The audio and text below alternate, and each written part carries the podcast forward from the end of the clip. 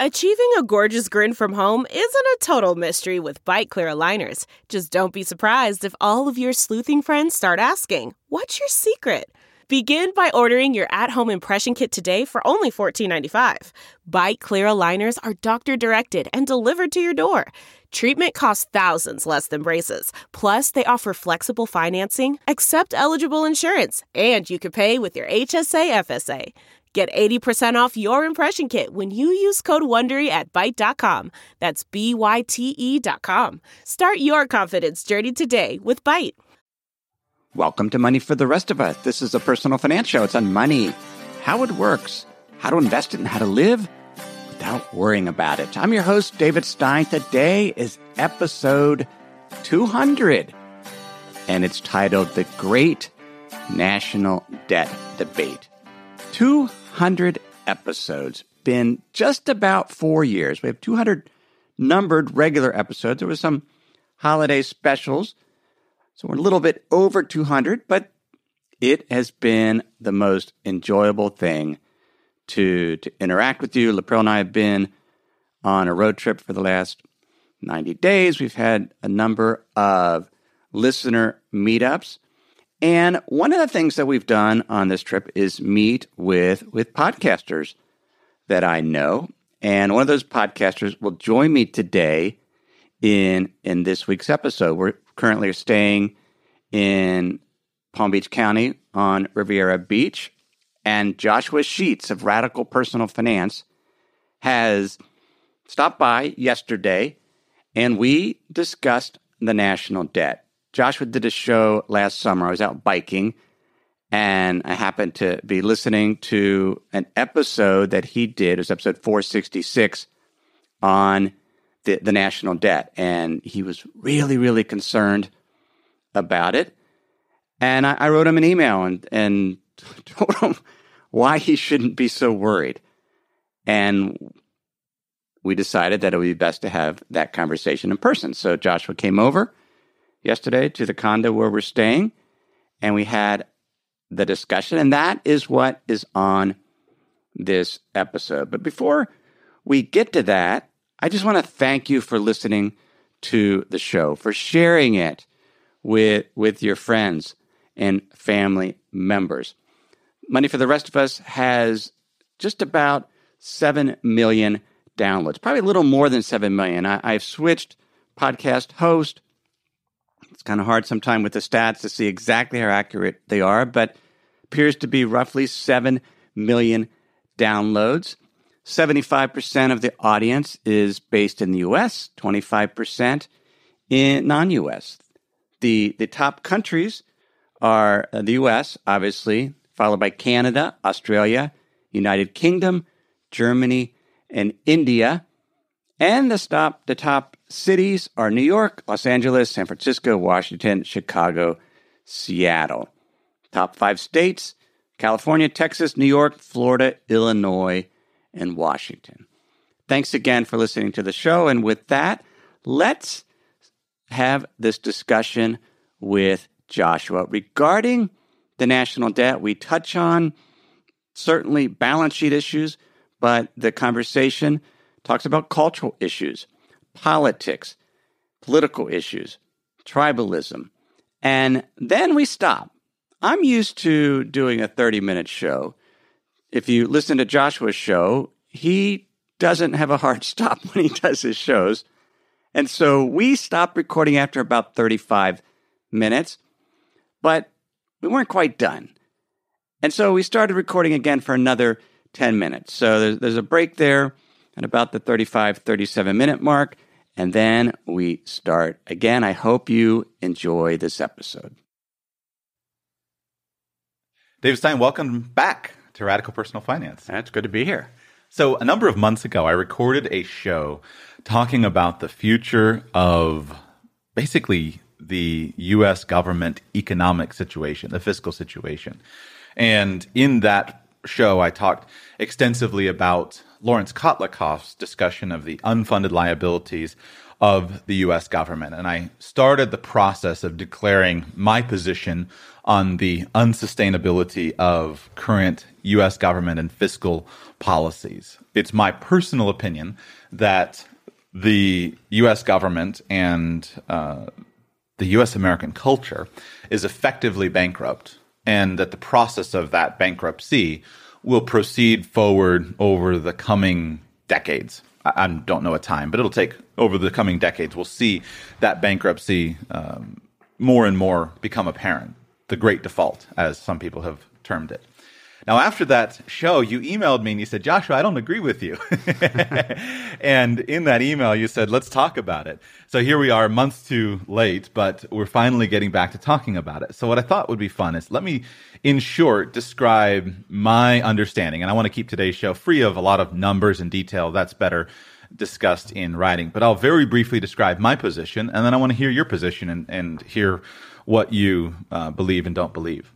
It seems to me that if I do an analysis of the last century of US American spending and government policy, it seems like we have made commitments on the level of government that we will never be able to keep. Most importantly, Medicare, Medicaid, and Social Security, or I guess I should reverse that that order. Medicaid, Medicare, and Social Security are effectively bankrupt. They don't have enough money to cash the promises that they have made, and so over the coming decades, I expect those to be uh, over time defaulted on in a myriad of ways.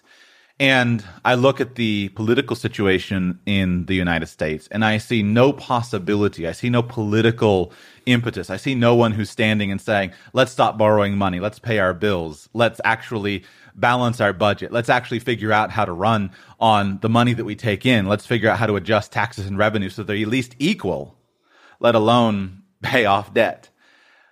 What do you think? Well, I think it, it gets back to what is money. In other words, it, a lot of the analogies, the U.S. is like a business or a household. So it has constraints. Right. But it doesn't. The, the government money, essentially, it's magic money. Money is digital. Right. And so when we look at what happens when the government spends, it's not, doesn't have to sit there and wait for this money to show up. And so when you go back to what Kotlikoff in his generational accounting, he's looking at all these promised payments and he discounts them into today's dollars and he looks at the potential tax revenue right. And discounts it today's dollar. And there's this huge fiscal gap. Right.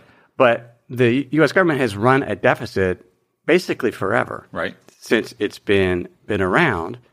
And if think about it in terms of, of monopoly money, if it was just monopoly money, we wouldn't have these things. So while I might agree with you that there's some fundamental decline in the in the U.S. government. Mm-hmm.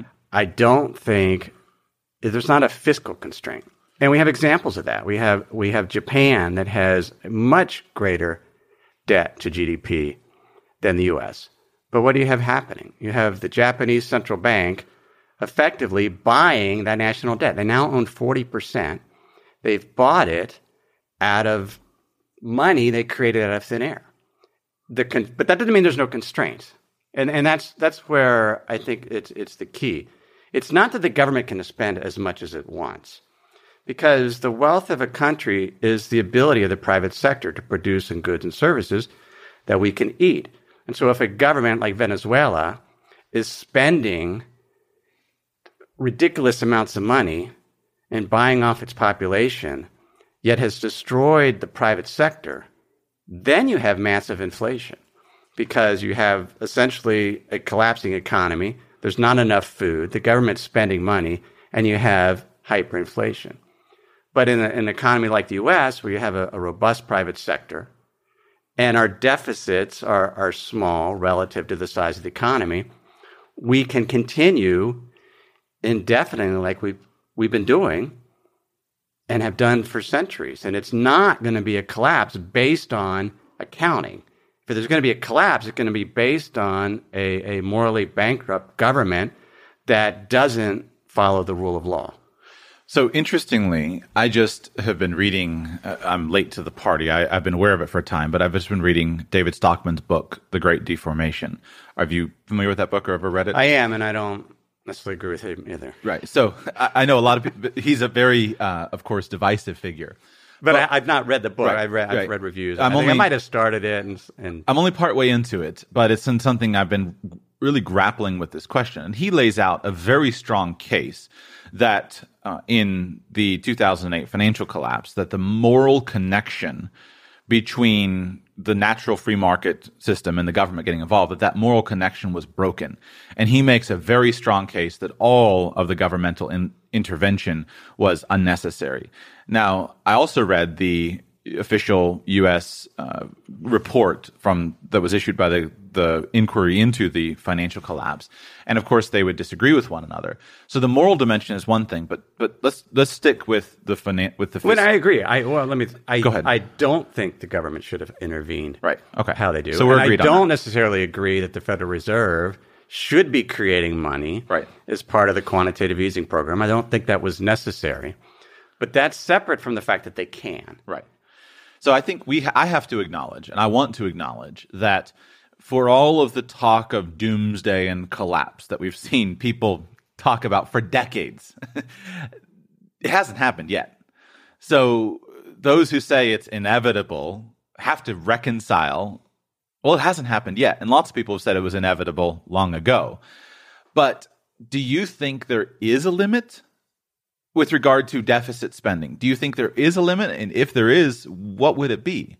Because after I recorded that show, I had an, a, listener who seemed very well informed write to me and said, Joshua, you're wrong. And you're wrong because you think that there's a limit. And we've proven that there effectively is no limit on government spending. And what you need to do is read this, this, this, this, which demonstrate that there's no limit. The government continue to do this because, as you say, the government controls the monetary supply. They can print more money. They can always satisfy their obligations because there is no, effectively no limit. So The, the, no, the, and the limit is the ability of the private sector to produce. You're seeing Venezuela as a country where they've met their limit. They, they, they have impeded the ability of farmers to grow crops. They don't have enough food. Right. And it didn't matter that the, the government can create money out of thin air, it can create cryptocurrencies. Right. Because there isn't enough to eat. And so that's the fundamental limit. Where there's not a limit, and, and oftentimes people, you'll see articles with, that don't understand how the, the monetary system works, will say, well, our grandchildren are going to have to pay for this debt that we've incurred. Now, think about that. Has anybody come to you from your great great grandparents asking for the debt that the government took on in the beginning of the century? I would It say, just- I would say yes, but in this way that uh, a significant portion of the federal expenditure, I don't have the number in front of me, but I would say what 15, 20% of the of the federal expenditure is currently spent on interest. No, it would be less than that. Interest on the federal debt, right? And that debt has accumulated since World War II. That so we are still currently paying interest. Oh yeah, that- we pay interest on it, Right. but nobody's collected it because what is government debt? It's it's assets of most of us. In other words, that interest flows right back into the economy and it becomes income. And these are you always have to look at who's on the other side of the balance sheet. Right. Government debt are household assets, and and what is creating that debt each year? Because one of the things people talk about, we need to have a balanced budget. right. Well, the government can set what they want to spend. They really don't have control over the revenue because that is determined by the decisions of households and businesses, how much they want to save. And let me, let me just give a brief example. Just, just think of if, a, if businesses and households decide that they want to save more, that means they spend less. And if they spend less, then they're buying less from other households and businesses, which means their income drops, which ultimately means that there's less tax revenue. Because if, if businesses, if people are trying to save more and businesses are trying to save more by spending less, then other businesses aren't going to have as much income. People aren't going to have many jobs, so there'll be less tax revenue. And that naturally puts the government into a deficit position. Even if the budget was balanced at the beginning of the year, we're going to spend whatever, five trillion here, and, and we hope to get five trillion in revenue.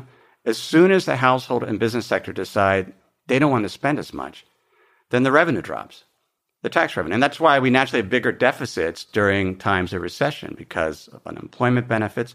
But it's, it's, it's ultimately the fiscal situation of the federal government is determined by households and businesses, assuming that the government isn't out of control in terms of its spending. I mean, there has to be some basic understanding as we're not going to be like Venezuela, right? And if we don't have that, then then yeah, then we're in trouble. Well, and I I I used to have optimism uh, that uh, perhaps somebody, especially the Republicans who ran on the idea that we're going to be fiscally constrained, I used to have optimism that the Republicans might follow through at some point. But with this recent, what I would term a boondoggle, with this recent boondoggle of uh, tax bill a few months ago and spending bill that was passed by Republican controlled Congress and Senate and signed by a Republican president, I have lost mm, any optimism that there's any serious politician, with the exception of maybe Rand Paul, who who who staged some theatrical objections. But it seems like there's almost nobody who actually stands for fiscal constraint. Uh, so I've lost that optimism. But let me go back. Let's, let's talk about Well, hang, hang on, go ahead. But I don't. Yes, but I don't think they're out of control. In other words, we could run a three to four percent deficit to GDP indefinitely. We've done it, and it, it's just it's been done, and that, and it goes back to showing when is the collapse going to occur from a, from a fiscal standpoint. Japan has twice as much debt to GDP as the U.S. So 240% debt to GDP. We're about 103%. And Japan is doing just fine and isn't doesn't have issues with inflation because their population is shrinking. And so again, the, the constraint is is there enough people to produce the goods and services? And in, it'll be interesting to see because Japan will, will get into trouble way way sooner than the US. If there is a constraint, Japan is going to get in trouble. But right now, it's just not there. Okay, so here's the point though. The numbers that you're referencing are on book liabilities, the official federal debt as is calculated, which is what, 20 trillion in ish? Yeah, 20 about 20 trillion. Whereas what Kotlikoff's point is, is the unfunded liabilities, which in his estimation, depending on the year of his work, range anywhere from 180 to 200 trillion dollars. And what he's describing there is the commitments, the promises that are made uh, to the recipients of Medicaid, Medicare, and Social Security that are not accounted for in official on budget mm-hmm. debt. And and so here's where, in my guess, after I've spent about a decade kind of thinking about this, and a decade ago when I started to think about it, I said I, I, had this impression that well, one day the federal government's just going to run out of money and they're not going to. Uh, that's that's not possible unless you have a society in anarchy, because the power behind the US dollar as a made up currency without any fundamental connection to anything constraining, the power is the taxing authority of the entity and of the state behind it, and the state's ability to use force to enforce their taxation. And so, on that basis, the US government can always write any number of checks that they want because they have the monopoly or the majority of force. And so they can force tax revenue and they can just write checks. But the problem is, what are those checks worth when they actually get there? And so I don't, I don't see any any way that all of a sudden that he, you know, all of the hoopla over uh, government shutdowns, notwithstanding, which is just in my mind political theater. Uh, I don't think that at some point in time you just stop that the that the, the U.S. government stops writing checks. But I do think that the value of what is promised continually constricts. And it goes back to the world of financial planning. What did I tell when I was working as a financial planner? What did I tell all of my younger clients? And it was it was just this is standard in the world of professional financial planning. Don't plan on Social Security. Now that's just the tip of the iceberg because Social Security is one of the healthier ones. When you go to Medicare and Medicaid and you look at, at the, the numbers that are required, there's no way that that I don't see anyway that those promises can be fulfilled, and that's what I refer to as default. Well, and, and that, again, that's that's the first off. My issue with Kotlikoff is it, it takes everything from the future and puts it in the present. In the present, We do this year by year. So, five years from now, when it comes to Social Security and Medicare, the government can create the money. I think we, we at least Right, agree right. on that. I agree. The issue is will it be any doctors or hospitals to service the retirees that are sick? And and that's the constraint. If if they've created money and there's not enough doctors because everybody's retired, then we're going to have inflation. But through advances in artificial intelligence, robotics, just productivity increases, if there's a private sector that can it's just it's a question of accounting. Get the money to the retirees so they can pay the doctors that are there. Now, if the doctors already have too much business and there's not enough doctors, then you have inflation. That's the constraint. The constraint isn't the accounting. And, and a great example. So I used to have one of my clients as an institutional advisor was a retirement home. And they had a $30 million portfolio. But they also had financial statements. So every year in their financial statements, they would have their fees that they collect. But a big portion was realized gains. And then they would have their expenses. So they had their wealth, which was their actual investments, but they had their financial statements. And I remember one year the CFO came to me and said, We don't have enough gains because my financial statement shows we're losing money. Yet their portfolio was up that year. And so I suggested, well, we could sell some stocks and realize the gains from an accounting perspective. And she's like, no, we can't churn the portfolio. But in fact, that's what she wanted. She wanted her accounting statement to look better fiscally when their wealth over here was their actual investment assets with a ton of unrealized gains. It's the same with, with this type of generational accounting. The, the, the balance sheet looks terrible. The government has always been insolvent because it always spends more money than it receives. The issue is the wealth. The wealth are the people and the households, the businesses. Will they be able to supply enough goods and services, including medical treatment, for the populace?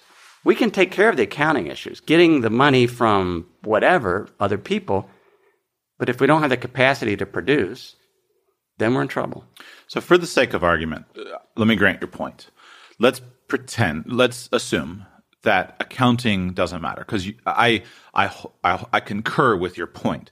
Uh, somebody who has a failing business and mountains of debt isn't necessarily doomed to guaranteed bankruptcy. Well, especially they can't create money either. That- right? correct, which is always the government has a monopoly on money creation and and on force to to to extract tax revenue.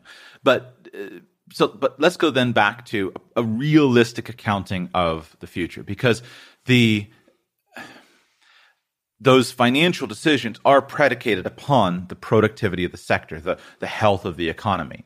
And I, I would dissent with your point that the government has always been insolvent. I, the U.S. government, I don't see that in history. It seems as though there have been times of insolvency. You know, right after the Revolutionary War, the early U.S. American government inflated like crazy, and but it's gone through periods. But for the last, say, since the since nineteen early uh, first quarter of the, the 20th century, there has been this continual trend towards increasing levels of debt, increasing promises, et et because it loses money every year. I mean, when I say Right, insolvent, right. I'm saying they're they're right, like most Right, businesses cannot lose money every single year. right. I mean, they're effectively insolvent. The government can, but it by Okay. some definitions it would be insolvent. So now let's talk about cultural capital. And, and, and I'm so torn on these issues because on the one hand, I can't deny that Wall Street, for the sake of using a very collectivized term, Wall Street has been deeply productive with their assets. Wealth is growing. But I don't see the same strength reflected in the US American culture. I see a very sick US American culture. And I'm concerned with the idea that there is enough cultural capital uh, to sustain through for decades. And What- so am I. What do you Um, think? Oh, exactly. I mean, that that's my. And I've talked a lot about some of those issues on my show in terms of income inequality, just the state of education, just the state uh, of of ethics. If people, because money is trust, right. and if we don't, if we no longer have trust as a society, if we don't trust our neighbors, if we don't trust businesses, if we don't trust government, then you're right. We're in serious trouble. But what what bugs me is the focus doesn't get put on that. It gets put on the government's balance sheet. And we get into this, we need to balance the budget. Why don't we focus? Why don't we understand what money is and understand since we're no longer on the gold standard right. that we can create as much money as we want? Why don't we make sure we have policies that assure that decades down the road we ha- have a functioning private sector, a productive private sector, an educated private sector? That's what worries me, not accounting issues regarding how money's created, et cetera. Because, because all the evidence shows to date that between the central bank and the US government, the money can be created. What's not clear is whether, hopefully, the private sector will still function in the decades down the road. But we can take it year by year and hopefully solve these issues, but not get distracted by this sideshow of the national debt. Let's take a break from this conversation with Joshua to hear some words from this week's sponsors. If you've been using Mint to manage your finances, you know they shut down several months ago. Well, let me tell you about the budgeting solution, the financial tracking solution I've been using for the past number of months. It's Monarch Money. Monarch Money is the top rated all in one personal finance app.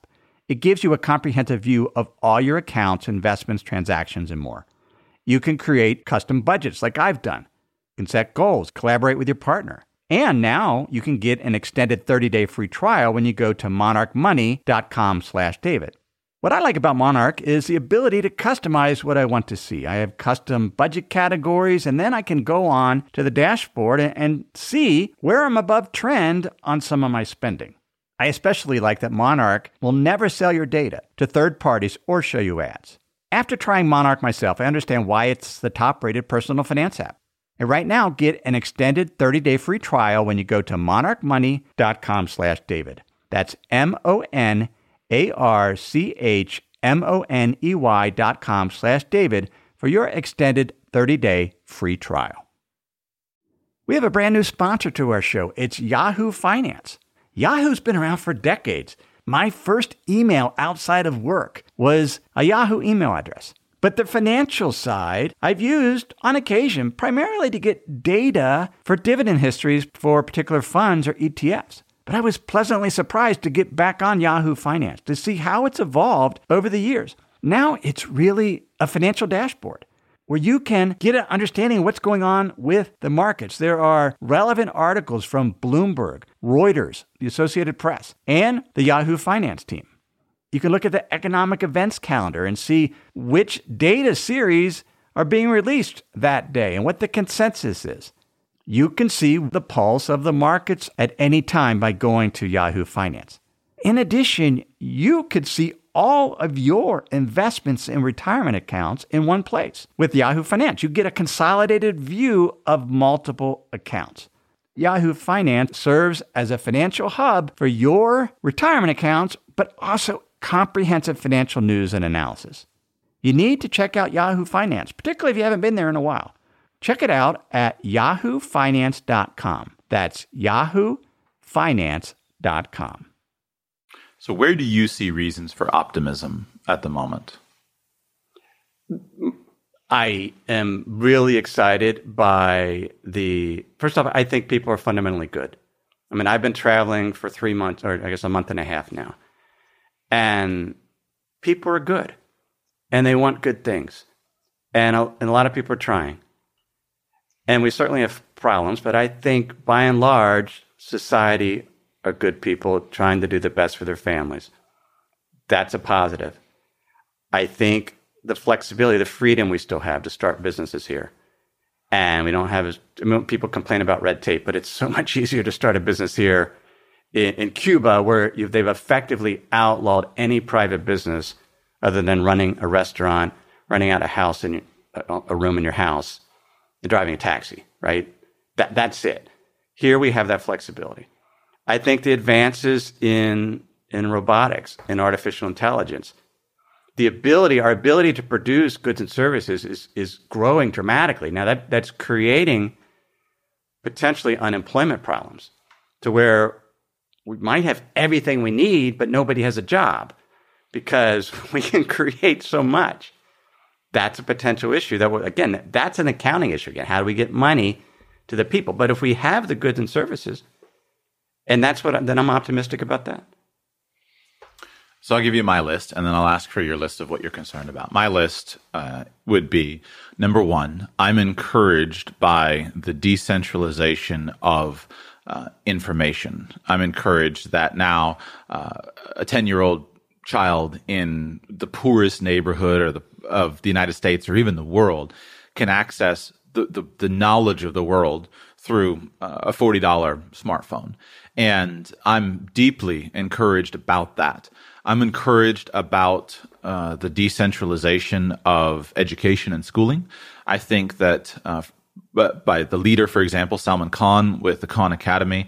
I think that he is the uh, harbinger of just a massive change in education. I don't, I don't function, I don't live in kind of mainstream circles, but I don't know, a, I hardly know any young couples who are parents who are sending their children to government schools. Almost everybody is looking for other alternatives. And I see that as a great pr- opportunity for uh, children to be trained and instead of being uh, stultified and dumbed down by the monopoly on edu- education, I see that as positive.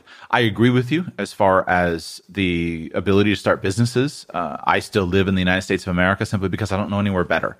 If there were better, I would I would go, uh, but I don't know anywhere better, and it is much easier to start businesses in, in the United States than than that. Um, so I, I, agree with you on those things, and I see that uh, that that it's still it's never been easier to meet the basic needs of a person or a family of shelter over their head, uh, of of food in their belly than it than it it's never been easier than it is today.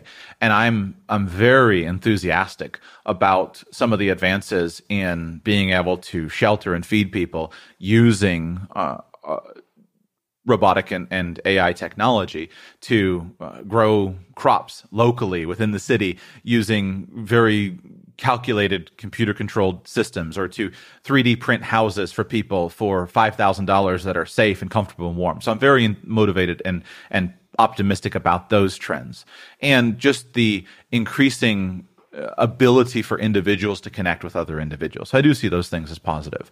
What are you concerned about? What trends do you see that, that keep you up at night? I'm concerned about tribalism, people breaking down into groups. And one of the things I, I, I, hate when when people say they should do this or they should do that, as opposed to we should solve this together. So the the strife, the just how mad people get. Right. It, it's not in politics, for example. It's not enough to disagree. Right they hate the other side. Right. And and that that terrifies me. It really does. The the, the lack of ethics. The, the corporations that knowingly pass on costs to to innocent negative externalities and just lie. I mean that that that will destroy a country. And so on one hand, I, I go around, I think people are basically good, but I, I think people get selfish and they forget. They don't think about the consequences of some of their actions sometimes, particularly in, in business. So, but I, I think generally speaking, things are better done on the local level. And I've talked about that on my show. I, I worry about bureaucracy, big, big government, and things of that sort. I think there's some things because the government actually has the power to create money, there's some things better for the government to finance, but then have it implemented at the local level. If if we get to the point where everything's created very easily for what we need, but people don't have enough jobs, then I think the solution is not to have the federal government hire a bunch of people, but finance businesses, give them grants to hire people to go visit the elderly or things like that. I mean, but it needs to be done at the local level. Eh, but those are my concerns. I think it's just a lack of integrity concerns me. The breaking down into, to, into tribes, income equality concerns me. when when businesses all they care about is profit, so they don't pay their workers enough, and ultimately they they and not they, they sh- and it shouldn't be the government mandates it. I'm saying as a business, we shouldn't be short sighted. We should pay Right. our people fairly. Now it's hard to figure out. Business is hard. Yeah. It concerns me that businesses generally it's easier to buy back stock, which is one of the things driving the stock market. Correct, right. As opposed to investing in the future and investing in their people. Again, there's always a balance, but it's easy, it's easier to buy back stock as the CEO. You, you get the immediate impact. You don't have the uncertainty of other areas. But I mean, those are a few of my concerns. But generally, I'm optimistic, and I think these are issues we can solve. I'll give you my, uh, just a few of mine. Obviously, this is not comprehensive, but a few of mine would be uh, I agree with you. Uh, I concur with you about the uh, lack of ethics. We've lost as the United States of America moves into what seems to be under current understanding, what seems to be a post-Christian era, we've lost a common ability to talk about ethics, where we all affirm the existence of a moral standard, but we dissent about what moral standard there is. And so different people view things differently on, on discussion of something like minimum wage, right? You have two people. One person says you must mandate a minimum wage because that's morally right. Another person, I would, I would say you must not mandate a minimum wage because that's morally wrong. Not that you shouldn't pay someone, but that that's a, it's a use of coercion and force. And so we, I see this continually as we've lost the ability to discuss things within a within a frame where we can find common understanding and and we we lack a common uh, discussion of, of, of ethics. And, And, and I agree with that. yeah and we and we don't teach ethics. We don't we, because of this concern we don't teach formally ethics. I, I went through we, we do in some places. I went through uh, when i was getting my master's degree in financial planning one of the capstone courses was a discussion of ethics. And it was an it was drawn from an entirely um, uh, uh, secular perspective. And the philosophy professor who was leading that uh, that charge, I asked her, I said, "What is the basis for these ethical issues? And how do you know what it what it what is right in the situation? What what is right in this financial planning situation? What is right for this company? How do you where do you how do you reason from this? And since there's no agreement on those first principles, the application of it becomes different." I'm concerned about the. Uh, I agree with you about tribalism, and I see it as so dangerous because, especially in the United States of America, in, from my assessment, we've lost any kind of. We've lost a majority of our common cultural understanding. I don't feel almost any connection to somebody who is a US American. Just because somebody's an American, I don't feel any kind of national pride or national sense of identity with them. Um, I feel that sense of connection to people who are outside of that, but I often feel more culturally connected to somebody who shares more of my worldview, who's of another skin color from another continent, than I do of my neighbor, because there doesn't seem to be um, that historical uh, identity that's being passed on. And I don't know how a nation continues to function if it doesn't have a common heritage, a common creed that that is passed on from generation to generation. I've lost that myself. I, I feel very little connection to um, the neighbor and to my neighbors. And then increasingly, there doesn't seem to be um, much outworking of that sense of community. Uh, those the communities are are tend to be siloed and not geographic in nature, but ideological in nature. Uh, and without belaboring the point, it's hard for me to find a whole lot of examples where things are really flourishing, where people are really feeling good, where people are working towards common uh, common progress. I'm sure they exist. Just No, I hard think, I think to they find. do. But I, th- I think the key is just go out and meet people. I mean, yeah, I'm sure you do it, right? But Right, right. meet your neighbors, reach out, be human. I, I do think as a, as a nation, we have a common set of values, freedom, entrepreneurialism, etc. I, think other nations do too. But I, I uh, one of the things that does concern me is where America's the greatest country in the world is what politicians say. Well, you know, there's a lot of great places. Right. And there's a lot of amazingly good people everywhere. And we just need to be kinder to the people and connect more with people And I think that's one thing the internet has done is, is to allow sort of that common language, that common connectivity. And while we might have some of these, these moral discussions, minimum wage, et cetera, if we get to the point where we just straight out steal and that becomes accepted, that's Well, the I- problem. But it, we already are. And we, we, here's my argument there. We already are there. So half of the population says those other people shouldn't have it. So we're going to take from them to give to these people. I call that theft. Now it's theft by majority vote, but that is theft. And so certainly is it different than me going and pilfering the stapler from my off my boss's office? In a sense, but at its fundamental basis, it's no different. So you talk about this heritage of freedom. I, I don't see it. Maybe it's a generational thing, but I don't see a lot of people. I don't hear a lot of people talking about, I affirm your right to individual freedom. It feels to me, speaking very subjectively, it feels to me like a lot of people want to say, no, you don't have the freedom to do this. No, you don't have the free- freedom to do that. You want to start a business cutting hair? Yeah, you have to go and apply for a license. You want to go and move into this comp- uh, this occupation? You need to go and ask for a license. You, it's it's a constant stricture on freedom. So I don't, I, I, I disagree and dissent. We don't have a common heritage of freedom. We talk about it. We talk about defending freedom, but there is no. I don't see the common heritage. those, those are those are issues on the margin. You can still, even if you have to get the license, we can talk about the, the amount of regulation you need to to, to to cut people's hair. You can't do that in Cuba. Uh, you, You can don't- it until you get reported and until the government goons start knocking on your door and say, are you cutting hair illegally? I have been in meetings with people. When one lady, one was a client of mine. I, I don't know how she ended up as a client of mine. She was cutting hair in her living room in the inner city and, and doing that until she got the knock on the door from the government goons saying, we heard that you're doing unauthorized business activities here. We're a lot closer to Cuba than we once were. That's what I see.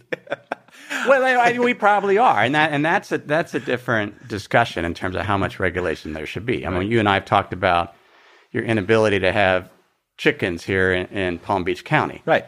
and, and we can talk, you've talked about it on your show, but yes, but those are issues regarding policy and the limits.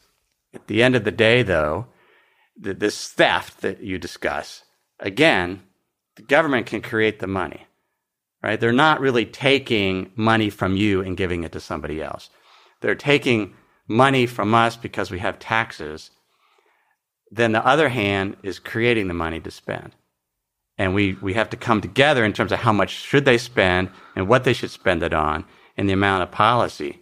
But coming full circle, those are issues other than the accounting of what the national debt is. I think that's sustainable for many years in the future, but we take it one year at a time. So, my closing question for you Do you affirm that it's possible that there would be various forms of default, bankruptcy, and collapse uh, in coming decades? And if it were possible, what would you look for? I would I would look for just complete lack of honesty with our leaders. It, it the government's been taken over by it be it the pri- private businesses or whatever. Just you and you can tell. I mean, I don't think we're there yet. We we're still arguing about what the money should be spent on, but we are a far cry from. I'll give the example of Venezuela, where the government is threatening their citizens that you have to vote for me or we will not give you your food stipend because they're starving. We're not even close to that yet. And for that, I'm fortunate, but we could get there. And that's why we have to all have to be involved as citizens in terms of who's elected. And at the local level, get involved locally and get out and meet our fellow citizens. And, and don't just stay in, indoors in our gated communities. So I affirm that it could be I could be wrong, and I hope that I am. We're certainly not in Venezuela, but I hope that all of us can work together to avoid that fate. Thank you for coming on. Hey, it was fun. That was 37 minutes. So here, here's I'm gonna I, I turn the recorder back on because I just want to hear this. So, uh, um, we got that time pressure off.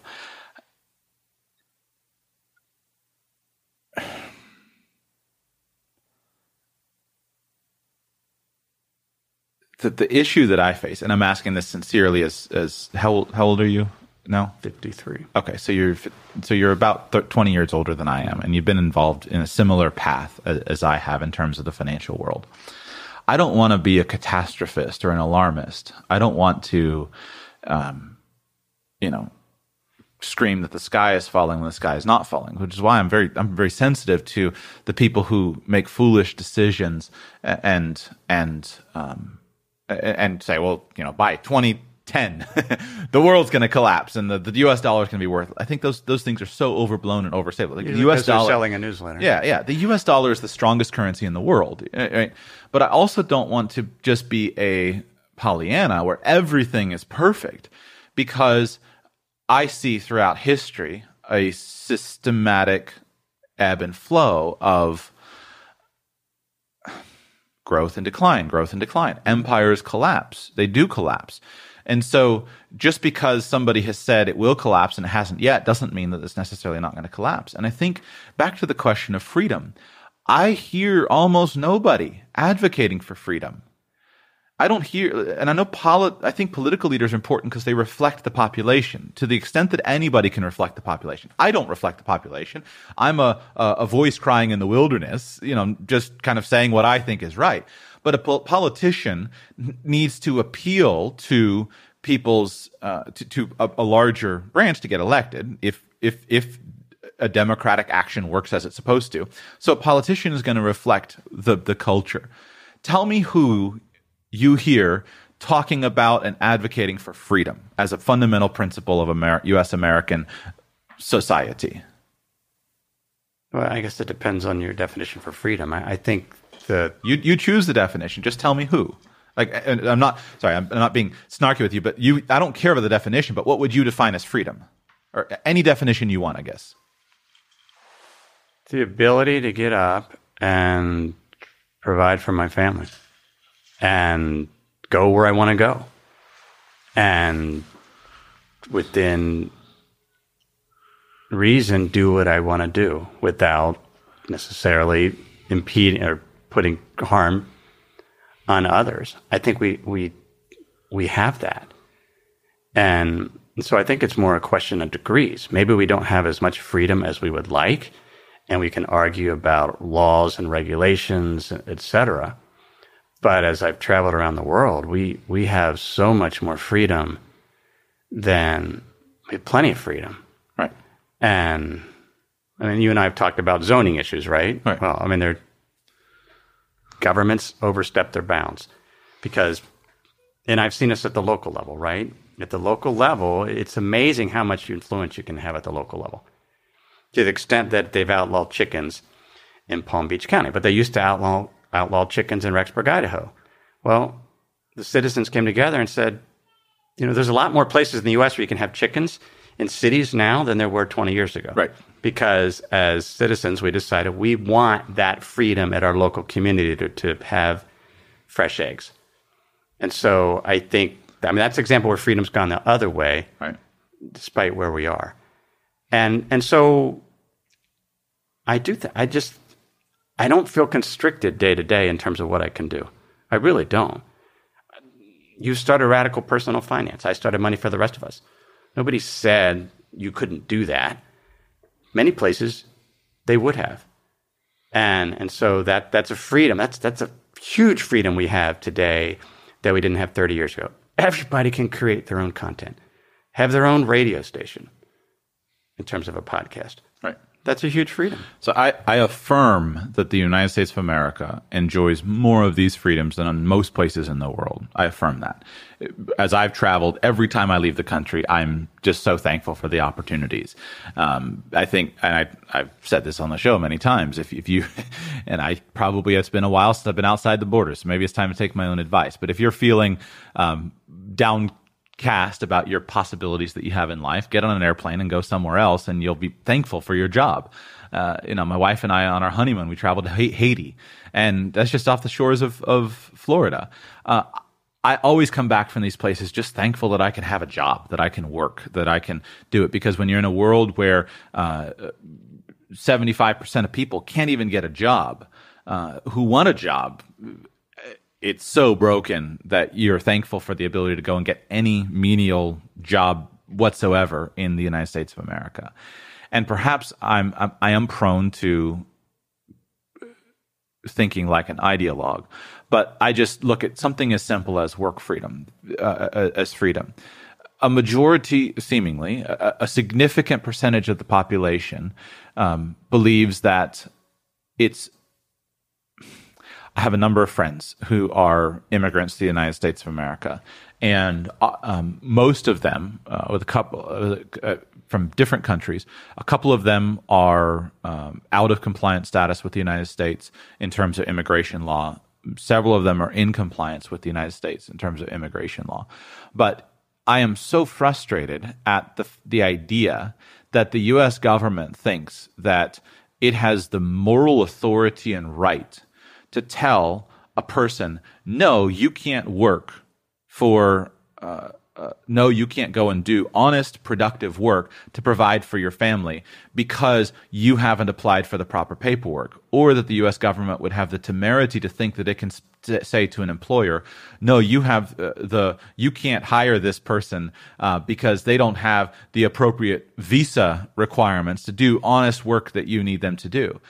Now, maybe I'm in a. Now, that, what's, what's fascinating about that, right? Because that that I agree with you, and that, which is why this is a great conversation. That's not a conservative position. No, no, and this is my frustration with. This is what I am fed up with, with the political world because uh, it's like every about fifty years the Democrats and the Republicans basically swap places and take each other's positions about every 50 years.